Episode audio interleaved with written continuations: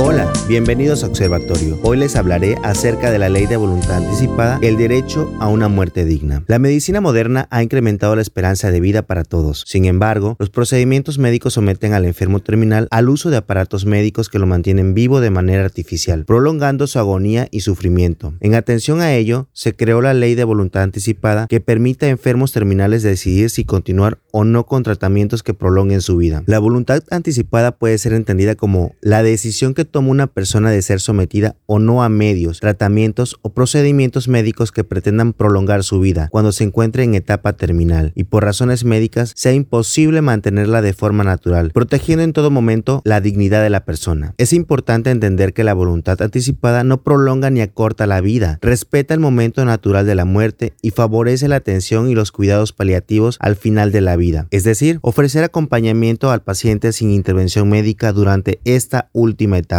La Ciudad de México fue la primera entidad de la nación en aprobar la ley de voluntad anticipada en enero de 2008. Esta iniciativa ha sido aprobada en 14 estados de la República, en los cuales más de 10.000 personas han firmado el documento desde la fecha en que se estableció. Las entidades que cuentan con esta regulación son Ciudad de México, Coahuila, Aguascalientes, San Luis Potosí, Michoacán, Hidalgo, Guanajuato, Guerrero, Nayarit, Estado de México, Colima, Oaxaca, Yucatán y Tlaxcala. En el resto del país no es legal. En la Ciudad de México las mujeres, los solteros y las personas mayores son los más interesados en tener una muerte digna si padecen alguna enfermedad terminal. El 60% de las solicitudes de voluntad anticipada son firmadas por personas que tienen de 61 a 80 años y el 64% de las personas que otorgan su voluntad anticipada son mujeres. Es importante aclarar que voluntad anticipada no es lo mismo que eutanasia. La voluntad anticipada regula la ortanasia, es decir, la actuación correcta ante la muerte por parte de quienes atienden al que sufre una enfermedad incurable o en fase terminal. La legislación no permite la eutanasia o acto deliberado de dar fin a la vida de un paciente. Hablar de cuidados paliativos hace referencia a aquellos que previenen o tratan los síntomas y efectos secundarios de una enfermedad incurable. De esta forma, se ayuda a la persona a sentirse mejor en fechas cercanas a su muerte. Entre los padecimientos que se tratan con este tipo de cuidados está, además de los de la salud, los problemas emocionales, sociales, prácticos y espirituales, es decir, todos los otros aspectos de la vida de una persona que afecta el diagnóstico de una enfermedad de este tipo.